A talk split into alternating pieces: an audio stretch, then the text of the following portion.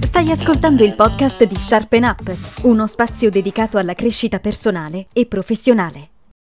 Ciao, sono Alex, la voce e il volto di Upskill, il podcast di Sharpen Up. Ti racconto il lavoro che cambia attraverso analisi e storie. Bentornati! In questa puntata parleremo di licenziamenti. Dopo il fenomeno delle grandi dimissioni che abbiamo affrontato nella quinta puntata, passiamo a quello dei grandi licenziamenti. Cerchiamo di fotografare e di capire che cosa sta succedendo nei grandi colossi della tecnologia. La puntata ruoterà intorno a tre punti. Che cosa sta succedendo e perché? Questi licenziamenti sono necessari? C'è qualche legame tra i licenziamenti e il crollo della Silicon Valley Bank? Iniziamo. Dalla fine del 2022 a oggi le big tech hanno licenziato più di 200.000 lavoratori. Parliamo di grandi aziende come Google, Meta, Microsoft e Amazon. La scorsa settimana Meta ha annunciato 10.000 licenziamenti, che si aggiungono agli 11.000 del novembre 2022, mentre lunedì scorso Amazon, ritenendo insufficiente il taglio di 18.000 posti di lavoro annunciati di recente, ha comunicato che a questi se ne aggiungeranno altri 9.000. Dunque Amazon supera Meta in questa gara che taglia di più, guadagnandosi il record storico. Perché stupiscono questi tagli? Perché negli ultimi anni queste aziende si sono create una certa reputazione distinguendosi per le iniziative legate al welfare e al well-being lavorativo. Parliamo di programmi di benessere aziendali e possibilità di ferie illimitate, stipendi alti e pacchetti azionari, una strategia che ha attirato i migliori talenti. Oggi la Silicon Valley, che per un'intera generazione ha reinventato la cultura del lavoro, sembra non esserci più, ma vediamo perché. Come licenziano i grandi colossi? Male, senza preavvisi, senza tatto, senza un briciolo di umanità. Molti dipendenti hanno scoperto di essere stati licenziati arrivando al lavoro. Un dipendente di Google è rimasto stupito di fronte alla spia rossa sul lettore del badge fuori dall'ufficio, un altro dall'accesso negato a tutti i suoi dispositivi aziendali. Un dipendente di Twitter lo ha scoperto perché il suo MacBook aziendale era stato bloccato. Microsoft invece ha organizzato un concerto privato di Sting la sera prima di licenziare 10.000 persone. Insomma, questo ridimensionamento del settore è stato gestito in maniera distaccata, dando prova di crudeltà e indifferenza, quindi con una modalità in netto contrasto con quello che molte di queste aziende affermavano sul valore del personale. Immaginatevi di recarvi domani in ufficio e di scoprire di non potervi accedere, oppure, come nel migliore dei casi, di ricevere una fredda email di licenziamento. Sorpresa, sei stato licenziato, non abbiamo più bisogno di te. Immagino il senso di angoscia, di incertezza e la rabbia di chi è stato sacrificato in modo così inaspettato e disumanizzante. Non stiamo parlando di errori, di casi isolati, ma di decine di migliaia di lavoratori che da un giorno all'altro sono stati lasciati fuori dalla porta, letteralmente. Come si spiega questo divario tra immagine e azioni? Come si passa dal valorizzare e coccolare i propri talenti al licenziamento in tronco? Probabilmente le nuove modalità di lavoro introdotte durante la pandemia ha cambiato il rapporto con il personale. Il lavoro da remoto ha creato una maggiore distanza tra i manager e i loro dipendenti, quindi un rapporto più virtuale che umano.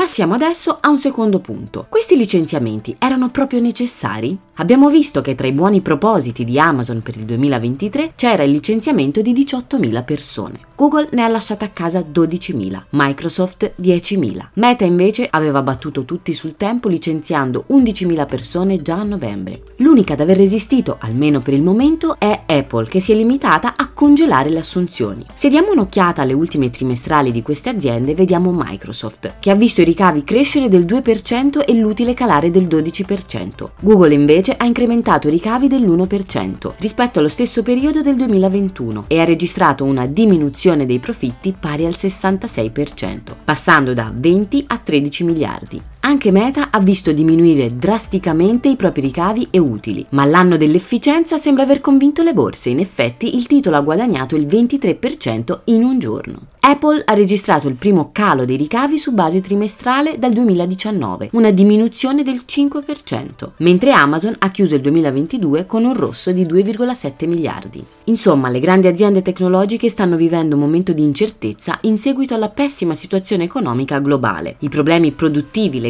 alla scarsità delle materie, l'inflazione, la guerra in Ucraina e il rischio di una recessione economica. La domanda importante che dobbiamo porci a questo punto è: i dati appena visti giustificano i licenziamenti di massa? Sappiamo che i licenziamenti di massa sono dovuti alla forte crescita durante la pandemia, momento nel quale il ruolo della tecnologia era fondamentale a causa delle restrizioni. Crescita sostenuta anche dalla liquidità immessa dalle banche, che avevano dato uno stimolo importante all'economia, riducendo il costo del denaro o i tassi di interesse. Possiamo affermare che le prospettive di crescita di questo settore sono state sopravvalutate. È creata la percezione che la crescita del settore tecnologico non potesse mai fermarsi. Per questo, tra il settembre del 2019 e il settembre del 2022, Microsoft ha aumentato il personale del 53%, Google del 57%, Meta del 94% e Amazon del 100%. L'unica a restare cauta è stata Apple, che si è fermata al 20%. Adesso la situazione si è ribaltata. L'aumento dei prezzi ha costretto le banche a intervenire alzando i tassi di interesse. Inoltre, le restrizioni sono solo un brutto ricordo del recente passato e siamo tornati alle nostre vecchie abitudini. Le big tech hanno subito dei cali importanti dei ricavi e degli utili e in borsa hanno perso più di altri settori, bruciando circa 7.400 miliardi. Così, quando i conti non tornano, le percezioni vengono meno e la realtà si manifesta in tutta la sua grandezza. I licenziamenti sembrano dunque una parte della soluzione. In effetti i mercati sembrano averli apprezzati, tanto che per esempio le azioni di Meta, che a inizio novembre venivano scambiate a poco più di 90 dollari, dopo i tagli sono quasi raddoppiate. Google ha visto crescere il suo valore di circa 50 miliardi dopo l'annuncio dei licenziamenti, ma anche altre aziende come Amazon e Spotify o Zoom e eBay hanno guadagnato in borsa dopo aver annunciato una riduzione del personale. Insomma, secondo alcuni analisti questi tagli servono a mandare un messaggio agli azionisti, ai quali viene comunicato che si agisce con prudenza per continuare a crescere e che non si spendono soldi senza che ce ne sia bisogno. Altri analisti credono che si tratti di un contagio sociale in cui le aziende imitano le altre del settore. Quindi i tagli non servono a risolvere il problema alla radice, che spesso e volentieri dipende da una strategia inefficace o una perdita di quota di mercato o ricavi insufficienti. Una strategia, quella dei tagli, che potrebbe avere delle ripercussioni a medio-lungo termine, quando l'economia si riprenderà, perché quando queste aziende torneranno sul mercato dovranno competere tra loro per attirare i talenti. È come se comprassero lavoro a un prezzo alto e lo vendessero a un prezzo basso. Un esempio di questo comportamento si può riscontrare nei licenziamenti delle compagnie aeree in seguito agli attentati dell'11 settembre. In quel periodo tutte le compagnie aeree licenziarono, tranne una, la Southwest, la quale fu anche l'unica ad aver aumentato la sua quota di mercato alla fine dell'anno A questo punto viene spontaneo chiedersi che fine facciano tutti questi lavoratori. Siamo passati dalle braccia rubate all'agricoltura alle braccia regalate all'agricoltura. Attenzione, non voglio dire che questi lavoratori finiscano a lavorare nei campi, ma in aziende attive nell'agricoltura e nell'edilizia. Parliamo di giganti dei settori come la CNH Industrial, Caterpillar e John Deere, che stanno iniziando ad attirare questi dipendenti di altissimo profilo. Perché accade questo? Perché queste aziende hanno iniziato ad investire nell'intelligenza artificiale, nei prodotti per l'agricoltura di precisione, come gli applicatori automatici di fertilizzanti, ma anche nella costruzione di mezzi a guida autonoma. Tutti strumenti utili per aumentare la produttività e fronteggiare le sfide dell'alimentazione globale, rendendo la produzione alimentare più efficiente ed ecologica. Mentre negli anni passati queste aziende non potevano competere con i pacchetti retributivi della Silicon Valley, adesso possono attingere a un bacino di talenti altamente qualificati, che vengono licenziati dalle big tech. Questo elevato bisogno di dipendenti qualificati ha avuto un impatto anche sulle modalità di lavoro di queste aziende, le quali hanno adottato il lavoro a distanza e hanno aperto nuovi uffici in grandi città, in modo da attirare anche quei dipendenti che non vogliono trasferirsi nei piccoli centri del Midwest, dove hanno sede molti di questi gruppi. Insomma, come dice il proverbio, non tutto il male viene per nuocere, perché una situazione negativa come quella dei licenziamenti di massa ha un risvolto positivo, sia per i lavoratori che per gli altri settori importanti, come quelli della produzione agroalimentare, in un mondo in cui la fame colpisce un numero crescente di persone. In effetti sono più di 2 miliardi nel mondo le persone che devono fronteggiare livelli moderati o gravi di insicurezza alimentare. Sì, perché la lotta contro la fame nel mondo parte dai processi di produzione dei generi alimentari, i quali devono ridurre il costo degli alimenti nutrienti per facilitare l'accesso a un'alimentazione sana a più persone possibili, il tutto in maniera sostenibile per le persone e il pianeta.